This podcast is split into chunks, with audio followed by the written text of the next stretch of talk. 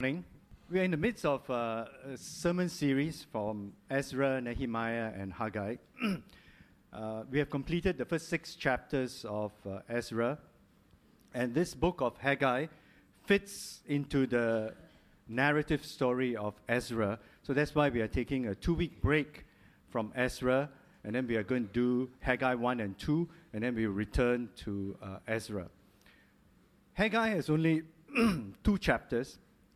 But Haggai's message really cuts to the heart of the matter and it deals with really the matter of the heart. Haggai's message was given to a group of very faithful men and women who somehow lost their heart for God. And in the process, they lost sight of God's priorities in their lives. So, one of the recurring themes of Ezra, Nehemiah, and Haggai is the need for us to continually reform our hearts. Haggai preached, Haggai's message was preached 18 years from the first return of the exile. And if you remember two weeks ago, Chiming told us about how God moved their hearts. These were very faithful men and women who took up the challenge of going back to Israel, uh, going back to uh, Jerusalem and Judah, but they lost their heart for God. So 18 years later, God sends this message. And then later on in Ezra, Ezra himself came back about 80 years, and again, there was a need to reform the heart of the people. Nehemiah comes back about 90 years after that, so 10 years after Ezra. Again, the need to reform our heart. And then finally, Malachi, the last book of the Old Testament, 100 years after the initial return. Again, you see the need of a reform of the heart. And I think the point is this that it is very easy for us as God's people to lose our hearts for God if we do not guard our hearts with all diligence, according to Proverbs 4:23. So I think one of the key messages for us as a church as we go through this series is to continually watch over our hearts, to do it diligently, to examine our hearts, to see whether our hearts remain excited, energetic about God's priorities, whether our, our priorities are aligned to God's priorities. Haggai's message speaks especially to those who feel jaded, who feel discouraged, no longer very energetic about God's work or his priorities. Raj spoke last week about discouragement in ministry, either because of a lack of progress, we don't see enough fruit, or over relational issues. Certainly, discouragement can lead us to abandon God's priorities, God's work. I think that's the push factor. But there's also the pull factor that we can be distracted away from God's priorities. Something else has captured our hearts, captured our passions, and draws us away from God. So, regardless of the status of our hearts this morning, Haggai's message can re energize our hearts by the fire of the Holy Spirit towards God's priorities. Just a brief review of the background before we read Haggai chapter 1. So, towards the end of the exile, the, of the 70 years Jewish exile, God, you remember, moved Cyrus' hearts, uh, Cyrus' heart to issue a decree that allowed the Jews to return back to Jerusalem to rebuild the temple. Of the millions of Jews who were present in the Jewish diaspora at that time, only 50,000 Jews took up that challenge. These were, as Chiming told us, the Jews whom God, who, whose hearts were moved by God, or more accurately, whose hearts God was able to move amongst the millions. They were the faithful ones who were committed to God's priorities. These were the ones who embraced their identity as God's people, and their destiny as a nation to lead other nations to God. And they started well. They built the altar, they reinstituted sacrifice, they celebrated the festivals, and they started to rebuild the temple. But they stopped. They lost their heart for God and focused instead on their own priorities. And Ezra chapter 4, which Raj read last week, tells us that the work of the house of the Lord came to a standstill, stopped completely until the second year of the reign of Darius. That's 18 years from the time they first went back. And then Haggai the prophet and Zechariah the prophet then preached the, the, the word of God. And then Zerubbabel and Joshua and the people responded in obedience. So, what was that message that was preached to the people that turned their heart, their hearts back to God? That's the message of Haggai. There are two chapters. The first chapter broadly speaks about God's message to them to ask the people to return, return to God's priorities. And this is what we will talk about this morning. There are four messages. This is the first message in chapter 1. There are three other messages that are given in chapter 2 on two separate occasions. And the theme of the second message, uh, a second to fourth message in chapter 2, is basically continue in God's priorities. So the chapter 1, what we will deal with this morning is return. Chapter 2, continue. So let's read Haggai chapter 1 together. Turn, uh, turn your Bibles to Haggai chapter 1. Haggai is the third book from the end of the uh, Old Testament. Chapter 1, reading from verse 1. In the second year, I'm using the, the ESV. In the second year of Darius the king, in the sixth month, on the first day of the month, the word of the Lord came by the hand of Haggai the prophet to Zerubbabel, the son of Shealtiel, governor of Judah, and to Joshua, the son of Jehozadak, the high priest. Thus says the Lord of hosts These people say, The time has not yet come to rebuild the house of the Lord. Then the word of the Lord came by the hand of Haggai the prophet. Is it time for you yourselves to dwell in your paneled houses while this house lies in ruins? Now, therefore, thus says the Lord of hosts. This is a recurring phrase. Consider your ways. You have sown much and harvested little. You eat, but you never have enough. You drink, but you never have your fill. You clothe yourselves, but no one is warm. And he who earns wages does so to put them in bag into a bag of, with holes. Thus says the Lord of hosts. You see, this is, this is a recurring phrase. Twelve times, a specific mention of thus says the Lord of hosts. So this is, this is a very significant phrase that we must look at later on. Consider your ways. Again, consider your ways. A repetitive phrase that, that is God's message to the people. Go up to the hills and bring wood and build a house that I may take pleasure in it and that I may be glorified, says the Lord. You looked for much, and behold, it came to little.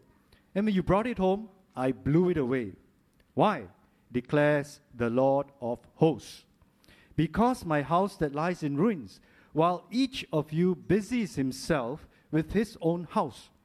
Therefore, the heavens above you have withheld the dew, and the earth has withheld its produce. And I have called for a drought. This is God speaking. I have called for a drought on the land and the hills, on the grain and new wine, the oil, on what the ground brings forth, on man and beast, and on all their labors. This is unfruitful work. Verse 12. Then Zerubbabel, the son of Shealtiel, and Joshua, the son of Jehozadak, the high priest, with all the remnant of the people, obeyed the voice of the Lord their God. and the words of Haggai the prophet, as the Lord their God had sent him. And this is a key phrase. And the people feared the Lord. then Haggai, the messenger of the Lord, spoke to the people with the Lord's message I am with you, declares the Lord. And the Lord stirred up the spirit of Zerubbabel, the son of Shealtiel, governor of Judah, and the spirit of Joshua, the son of Jehozadak, the high priest, and the spirit of all the remnant of the people. And they came and worked on the house of the Lord of hosts, their God, on the 24th day of the month, in the sixth month, in the second year of Darius the king. That's about three weeks from the time uh, Haggai first preached.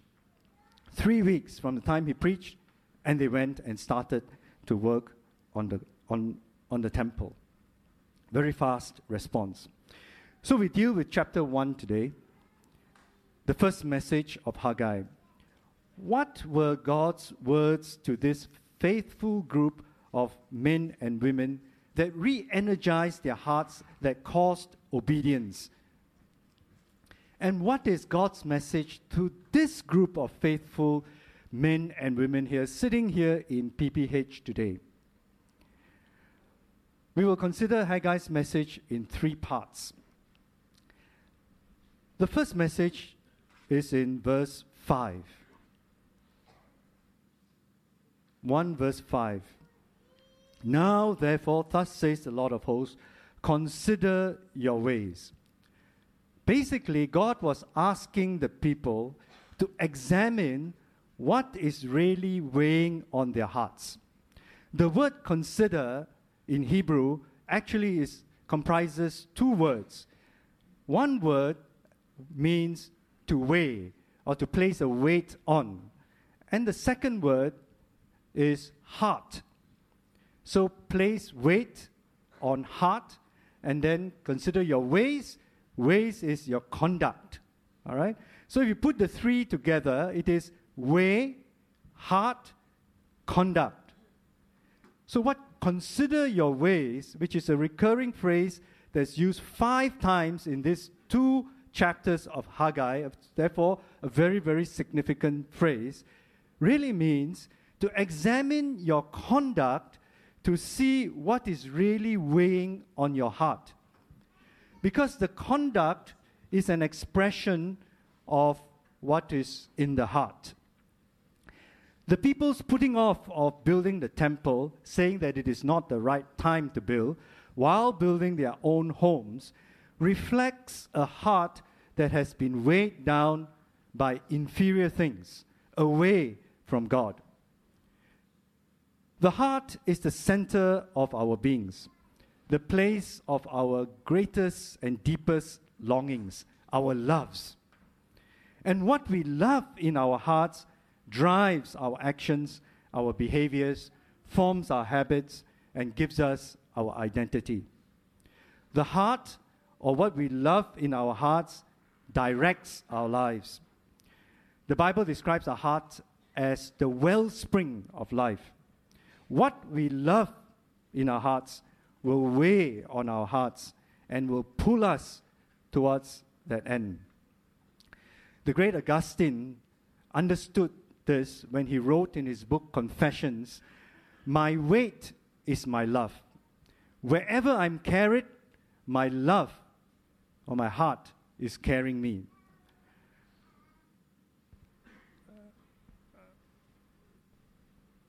I recommend this book uh, for you to read. This is a book by James Smith, and he comments on Augustine's insight. His book is entitled You Are What You Love. And he has this to say Our orienting loves are like a kind of gravity, carrying us in the direction to which it is weighted. If our loves are absorbed with material things, then our love is a weight that drags us downward to inferior things. But when our loves are animated by the renewing fire of the Spirit, then our weight tends upwards. In other words, towards God. For the Jews, it was their own homes that was weighing on their hearts, not the house of God. They allowed their hearts to be weighed down by inferior things, as it were, by the cares of life, by their desire for good things. And in the process, they became self absorbed, they became individualistic, and they became self centered. Notice in verse 4 this emphasis of Haggai on their individualistic and self centered behavior through words that he uses, like you yourselves, each one of you busy with his own house. That's individualistic, that's being self centered. They have become like what Paul described in Philippians chapter 2, verse 21. Everyone looks out for his own interests, but not those of Jesus Christ. How should these words speak to us as a congregation of the faithful? Many of us have been in this congregation for decades.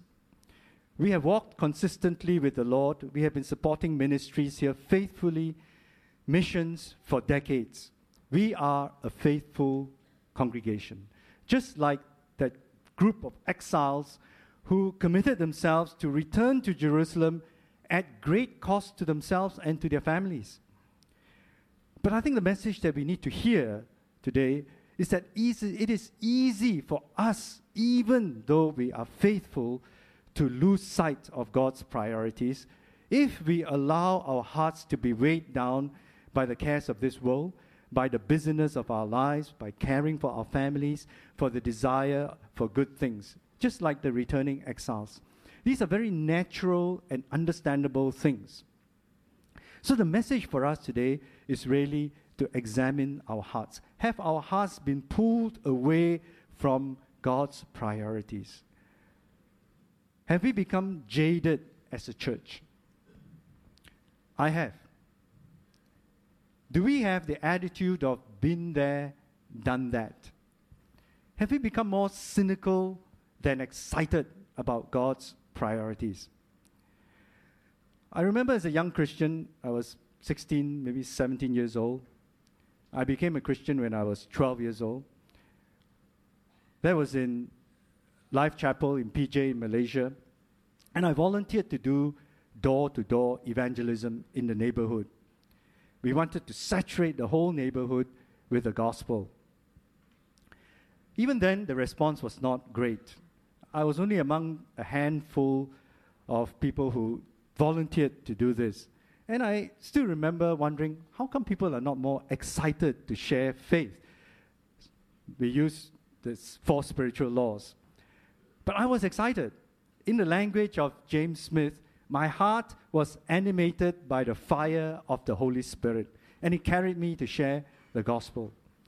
I even remember on one encounter with an elderly man who chided me for spending my time like this instead of studying. And he wanted to know if my parents knew how I was spending my time. I mean, I was in school, right? So I should be spending time to him. I was supposed to be studying, not sharing the gospel. But I took the opportunity and I shared my testimony with him. My heart carried me. Fast forward 40 years later, now, evangelism explosion. What was my first response? Been there, done that. Do I really need eight weeks to teach me how to share the gospel? But the truth is, I had to weigh my heart. I had to reflect on whether my cynicism was a reflection of a jaded heart. Is there still that animating fire in me to share the good news? When was the last time I shared the gospel? I think God has been stirring our hearts in this area of evangelism. And I sense a growing sense of excitement to share our journeys of faith with others. I was encouraged by the testimonies of Sing Lu, Tim, Sherry, how God used them just to share the gospel just because they were prepared and they were ready. And you can sense the excitement in them as they shared the gospel with others. God is leading us to build this church again through evangelism by calling his people to be faithful witnesses for him wherever he places us. So may God animate our hearts again towards this priority to fulfill Jesus' commission to go into all the world and make disciples of all nations. So, how can we reform our hearts so that we can be energized once again towards God's priorities? So, this is next part. This is the next part of Haggai's message. In verse 8, Haggai chapter 1, Thus says the Lord of hosts, Go up to the hills, bring wood, and build my house. I think the first step is to recognize who it is who speaks to us so that we will open our hearts to God in the fear of the Lord. As I mentioned earlier, 12 times this phrase, Thus says the Lord of hosts, is used. It recurs in Haggai. The Lord of hosts, or in the NIV, the Lord Almighty, is the host there is refer, it refers to the armies of heaven. It is a title of power and of authority of God, especially in the context of God ruling over the nations. And when Haggai used that phrase 12 times in the minds of the Jews, that phrase would no doubt have reminded them that this God who speaks to them is the same God whose mighty hand redeemed them from slavery in Egypt, who has now brought them back into the land as he has promised through the prophet Jeremiah. He is the Lord who controls the destiny of nations, who directs Egyptian pharaohs and Persian kings like Cyrus, Darius, Xerxes, Artaxerxes towards his purposes. This is the God of the nations. But God also reminded this, these Jews that He is the Lord Almighty who not only holds the destiny of nations in His hands, but the God who holds their lives and their welfare in His hands. The God who can withhold rain, who can withhold fruitfulness from their lives. The God who disciplines His people. In, in verse 9, you expected much, but it turned out to be little.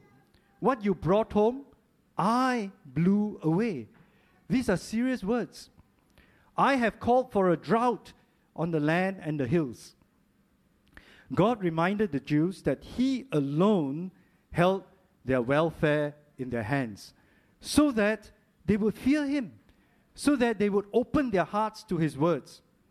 And it was the fear of the Lord that prompted the Jews to open their hearts in obedience to the Lord to the Lord. In Haggai 1, chap- uh, chapter 1, verse 12, we read that Zerubbabel and Joshua and all the people obeyed the voice of the Lord. And the people feared the Lord. Fearing the Lord is a good thing. The fear of the Lord is an attitude of deep respect for God. It is the same attitude that makes us want to come to church on time. Seriously. It is a recognition that He is the Lord Almighty who holds the destiny of this church and our lives in His hands. In fact, the Lord searches for those who would fear Him. This is a psalm of David. David is the man whose heart is after God. And he has this to say about the fear of the Lord. Who then is the man that fears the Lord? He will instruct him. God will instruct that man in a way chosen for him. He will spend his days in prosperity, and his descendants will inherit the land. The Lord confides in those who fear him. He makes his covenant known to them. Why does the Lord do that to those who fear Him? Because fear humbles us, fear makes us teachable, fear softens our hearts and prepares us to receive the instruction of the Lord so that it is not wasted. And as we receive His instruction, we receive His blessing. Because when we truly fear the Lord, we will want to live our lives in a way that is pleasing to Him, that will honor Him, that will glorify Him. And for the Jews, that was to rebuild the temple, so that God, as He said, would take pleasure in it, and so that He will be glorified through it. I don't know how the recent spate of serious health issues in our church speak to you. Grace and I visited James when he was in hospital. James is our manager in CSC. And I have, I have his permission to share this with you. One of the things that he shared with us, of course, was his experience of God's grace over his life. James, for those, do, for those of you who don't know, is about my son's age. He is young. He is very young. He shared with us his experience of God's grace over his life and how he survived those terrible nights of vomiting and pain only by God's grace when his life was in danger.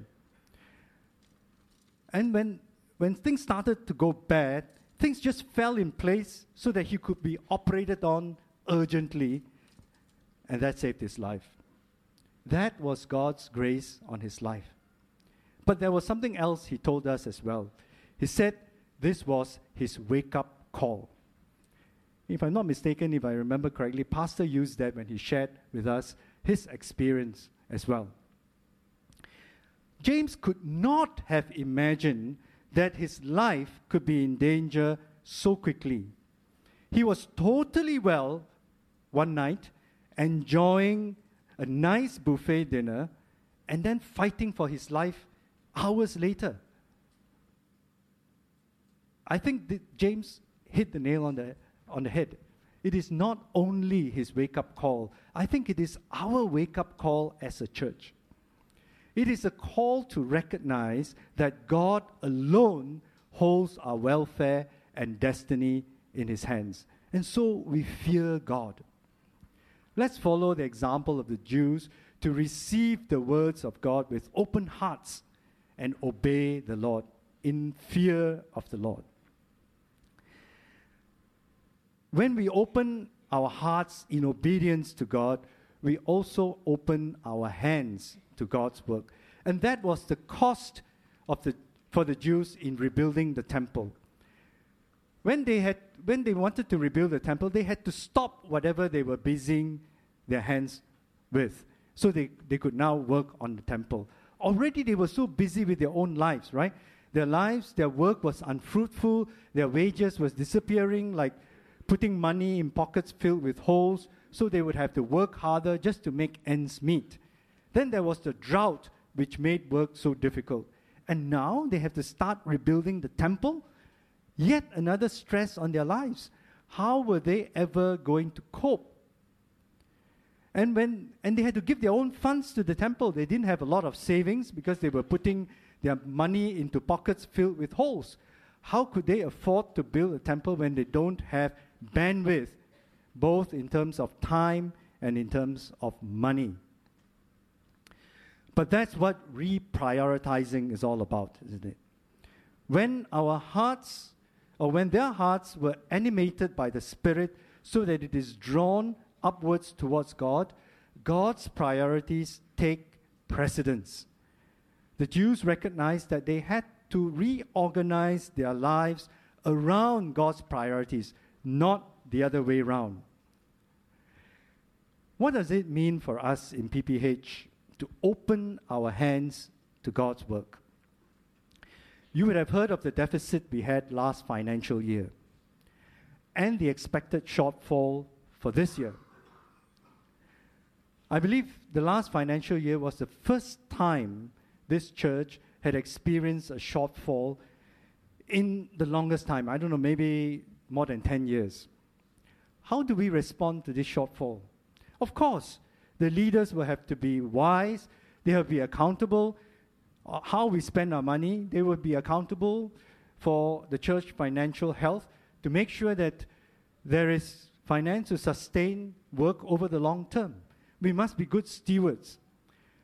But it is also an opportunity for us as a church to give generously towards the work of God. the temple building project would not have started if the Jews began by considering whether the project was going to be financially sustainable or not. No, they began with giving. They began by obeying. And then God ensured sustainability by blessing them so that there will be no lack of resources. We read last week in Ezra chapter 6 that when the people obeyed, God unlocked the resources. How did he do that? Ezra chapter 6, verse 8 tells us that, the ex- that Darius himself commanded that the expenses of these men are to be fully paid out from the royal treasury, from the revenues of Trans Euphrates, so that the work will not stop. Darius, the Persian king, funded the project. Singing shared three weeks ago about the work in Teban, setting up of a new center of witness in Block 50, and you have the write up there featured by the uh, Teban newsletter. This is a new center of witness reaching out to a new subgroup within Teban, young parents and their children through after school care.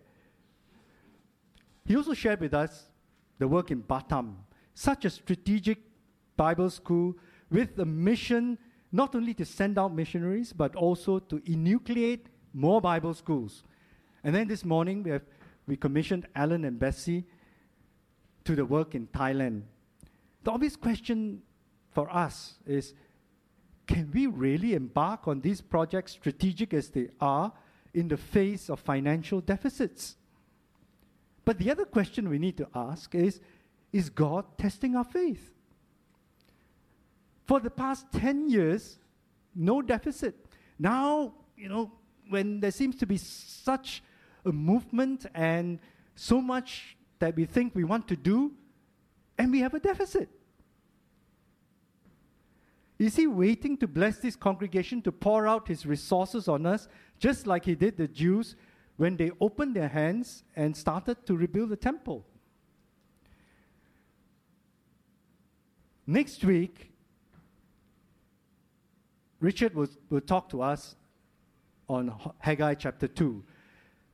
And God gave the people such tremendous promises to encourage them to continue to build. In Haggai chapter 2, God promised this. God promised the people this. I'm just reading this because this is so in line with what we're talking about here. I'm giving you a promise now. While the seed is still in the barn, you have not harvested your grain or your grapevines, your fig trees, your pomegranates, your olive trees have not produced crops. But from this day forward, before you even plant, I will bless you. That's how God responded to the people's step of obedience. You see, when our hearts are rightly aligned to the King, He can pour out the things on us. If you remember Edwin's sermon. Because then the things will not be weighing down our hearts away from God. Instead, when our hearts are rightly aligned to the King, His blessings in the form of things will then empower us to be a blessing to others.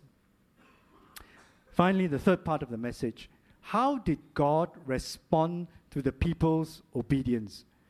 When we align our hearts to God's priorities, when we are ready, when we are excited to put our hands to God's work, God responds to us by promising His personal presence. And that's the third part of Haggai's message I am with you. God's personal presence was going to be with his people. I think there cannot be greater encouragement, any greater encouragement than when God tells us as a people that he is with us. Moses understood how important the personal presence of the Lord was with the people. And that's why he pleaded with God to go with the people. Otherwise, don't send us up from here. He says in Exodus chapter 33, verse 14 to 15 If your presence will not go with me, do not bring us up from here. For how shall it be known that I have found favor in your sight, I and your people. The personal presence of the Lord is associated with God's favor. I think you get a sense of what favor means for those of us who have relationships with our bosses. When you experience your boss's favor, you feel empowered. You feel excited about your work because you know you can get things done. And as we read in Ezra 4 to 6, and as we have talked about, the Jews experienced God's favor through the Persian king, Darius, when he reversed opposition against the building of the temple, and not only reversed the opposition, provided the resources to allow them to rebuild the temple. I think this is one of the joys and excitement of doing God's work when our hearts are aligned and excited about God's work. We get to experience God's favor through His presence with us. And we will see with our own eyes how God is working through us and in us. God's presence with His people also stirs their hearts Haggai chapter 1, verse 14 tells us that God stirred the hearts of the leaders and the people so that they began to rebuild the temple. The word stir there is the same word in Ezra when God moved the heart of Cyrus, moved the heart of the people. That is that word, stir or move. What does it mean? That word means to arouse, to awaken, to agitate, to energize. That's what stir means. The opposite is to be asleep, to be jaded, to be unexcited about God's work. Notice that this was the same group of people whose hearts got moved 18 years ago when they first went back to the land. And now God stirred their hearts again. Enthusiasm and strength for God's word work is not something we can drum up ourselves. We cannot, through our words, stir up that spirit. Only the Holy Spirit, only God does that within the community. But we can put ourselves in the position for God's Spirit to act, to animate. And we do that first by opening our hearts to His Word in fear of God. I think God is present here with us in this congregation, and God is stirring our hearts, energizing our hearts upwards towards God, towards His priorities. And I believe that's why we are being led to do this series at this time. Because at the heart of Ezra, Nehemiah, and Haggai is the reformation of the heart of a covenant community, so that that community can once again embrace its identity as God's people and fulfill its destiny as a witness and as a blessing to the nations. God is reforming our heart. God is stirring our heart so that we can embrace our identity and we can fulfill our destiny. You know, even the two messages before we began this series of Ezra, Nehemiah, and uh, Haggai led us into this. They speak the same thing. Edwin, two weeks before the start of this message, talked to us about contentment, godly contentment. And he said Godliness with contentment is great gain. What is godliness? Godliness is a God first attitude. And he reminded us that we are creatures created by God to find our greatest contentment in the King and not the thing. Remember? And he exhorted us to stay on the right side of the King, not the thing. And in Haggai's language, therefore, we can translate it and we can say that it is it means, therefore, don't let the thing weigh your heart away from the king. And then missions, the week before we started this series, singing spoke to us on Genesis 13. This is the promise of blessing to Abraham. And he exhorted us to lift our eyes to what God has done, is doing, and wants to do through this little church. First in Teban, and then all the way from Timor to Indonesia, and today you heard about Alan and Bessie's work that's going to go on in Thailand and in the Philippines, China, all the way to India, Pakistan. These are God's priorities to establish His word and the gospel through this little church. I mean, I felt my heart stirred as I listened to him because I'm reminded of what God can do through this little church that is here. PPH has already been described as a small church that is punching above its weight. But I believe, and I hope you do too, that God is preparing us, stirring our hearts for something even greater. But let's examine our hearts first. Have we allowed discouragement? Have we allowed time and distractions to weigh our hearts away from God? Let us open our hearts to God's word in fear of the Lord so that the Holy Spirit can excite us once again, animate us, animate our hearts upwards towards God, so that as a church we can put our hands together to work on God's priorities joyfully, enthusiastically, in the power of the Holy Spirit who is present with us. Can I ask the musicians to prepare as we sing, to prepare so that we can sing a response song? But as they prepare, let's bow our heads and let's take this time to respond to God and His words. Let's take some time to confess, to repent for the distractions that have pulled our hearts away, the discouragements that have weighed us down, the things that have pulled us away and weighted us away from the Lord. And let's open our hearts to God. Allow Him to stir our hearts again as we acknowledge that He is the one who holds our lives in His hands. He's the one who holds the destiny of this church, who has a wonderful destiny for us as a church and as individuals. When God called, when God prophesied through Jeremiah, He told Jeremiah that 70 years He has designated as a time of discipline for the, for the people, but He's going to bring them back. And he's, His plan for them is to prosper them, not to harm them.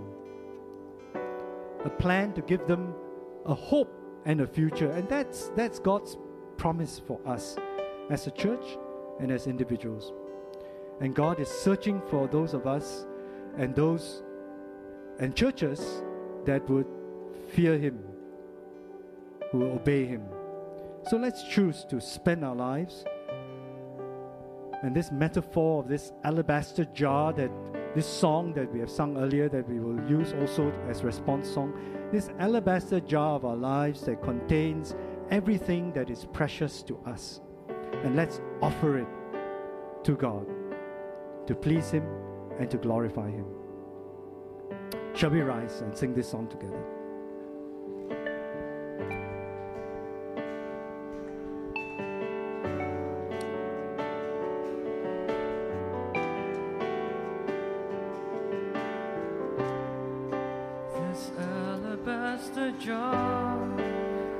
All I have of worth. I break it at your feet, O Lord.